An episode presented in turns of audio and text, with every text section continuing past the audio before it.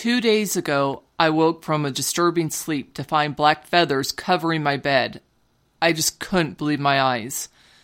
So I reached for my phone to take pictures of it all, and I found the audio recorder open.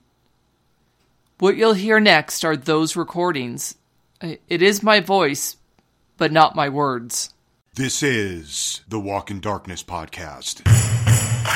He stood two legged, as a man would, in the center of it all. His eyes contracted and receded as they soaked in the dry, crumbly mortar. Ancient bricks shifted with no concern to the splitting and cracking they created. Ants marching as soldiers had more quiet footfalls compared to the decaying walls. His ears twitched as the weeds gasped for air, propelling themselves up through the soil. The pollution of noise never stopped. He feared the stirring of the living and the inanimate would surpass his reign. He taught himself the dance, swaying to the howl, taking two steps back, and then sidestepping the living. Before he learned to alleviate the distractions, madness threatened to overtake him. The world could not survive an insane devil. With some effort, he blocked out the hustle of humans parading around on the other side of the four story Roman Colosseum. They traveled like cattle, grazing here, roaming there, creating racket of unbelievable proportions, and the fumes coming from them was a whole other matter. God created man in his image, though from his view the devil was unsure how much the Creator still adored his playthings. In front of him stood the elite boxes placed both on the north and south ends of the structure. He felt a sort of kinship with those emperors and vestal virgins who at one time occupied such places of power. The dust, which settled so readily on the seats, wiped off easy enough with a linen handkerchief he kept in his breast pocket, and only then did he settle in for his meeting. The moon glowed down on the arena, making a spotlight, and he inhaled the ancient fragrances of fires, along with the stench of animals, moldy straw, and feces. The devil squinted, bringing life to the empty space by conjuring up a scene of citizens in the stands, all greedy with lust radiating from every part of their bodies. He blamed his affection to the setting on the necromancers who centuries ago practiced their magic here. Now the structure stood as a tourist trap, and his memories distressed him to the point of raw anger. One, two, three, one, two, three he imagined his feet shuffling through the dance steps, the tide of anger drifting back out to sea with every movement. He heard them before they showed themselves. With a raised hand and one long bent finger, he summoned them forward. Before the meeting could take place, he bowed to his imaginary partner in his mind, thus ending the dance and looked down to his newest creations. His minions small and as agile as monkeys. They held some human features with their gnome like faces. He created them for hunting. Their powers of deduction and their determination made them the essential hunter for the kind of prey he sent them after. The devil learned long ago humans could be seductive in their own ways, and one should never send something which may fall victim to them. So the minions had no hearts and eyes which could not see. The hunters did possess a couple of weapons.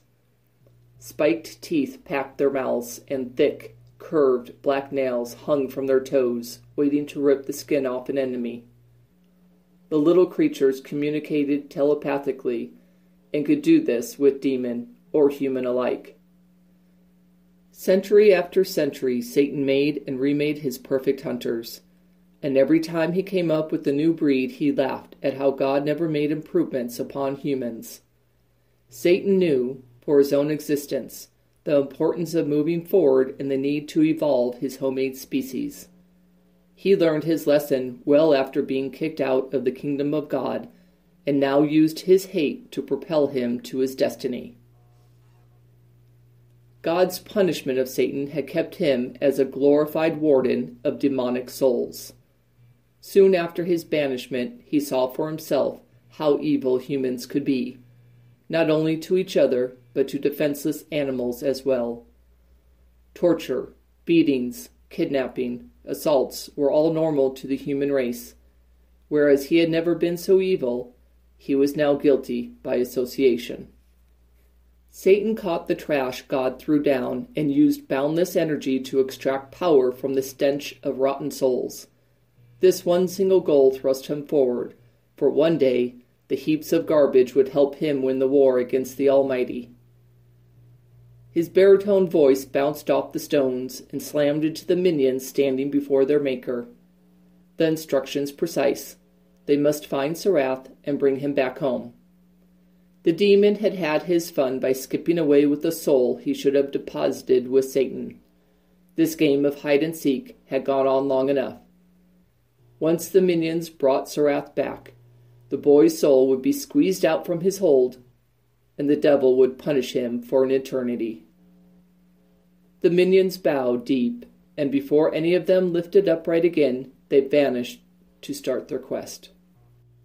Within a blink of an eye, the minions found themselves where their master had sent them to start their journey. Despair hung in the air with a rich odor of metallic blood mixed with human tears. Like any good hunter, they started where the prey last showed himself. Surath had grabbed the soul of Christian in this cell. The boy had been his mother's captive, and with his suicide, caused not only his own death, but his mother's as well. They did not need eyesight to see the stale pools of blood left behind. The home stood empty, for no human wanted to go near the dwelling, much less clean up after such a grisly scene. The house would remain barren for years, while stories of death and child abuse would grow into tales larger than life.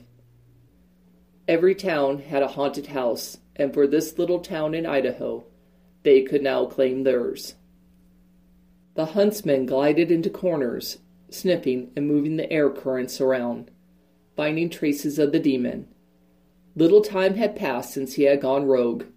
The minions had not been created to care why the demon had taken off with the soul. They were of one mind to locate and drag him back to their maker. The final day, when the small cell sat cramped with humans, gave the minions many ways to track their prey. One of the most strong scents drifted from the girl whom the boy had loved. The minions trudged through the bent air particles of heartache looking for more clues. As one, they inhaled, each picking out a small piece of emotion which they used to track their prey. The unique scent left drifting around the scene would stew for years, but the minions sifted and extracted the most important tidbits.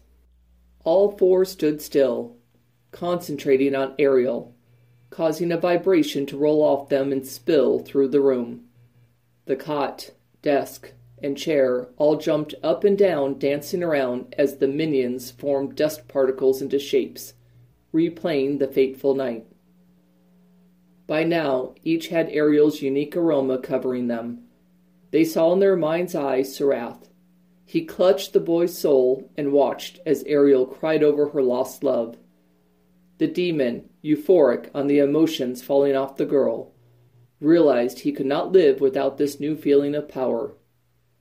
The minions immersed themselves in the exotic sensations which Surath had felt when he saw the pain he inflicted on Ariel and Christian. The demon's plan had come quick to his mind, once he saw how he could play puppet master with the tortured soul and the human, he knew he could not give it up. He vanished. Christian's soul now belonged to him. This has been A Walk in Darkness. For real time updates, follow A Walk in Darkness on Instagram and Twitter.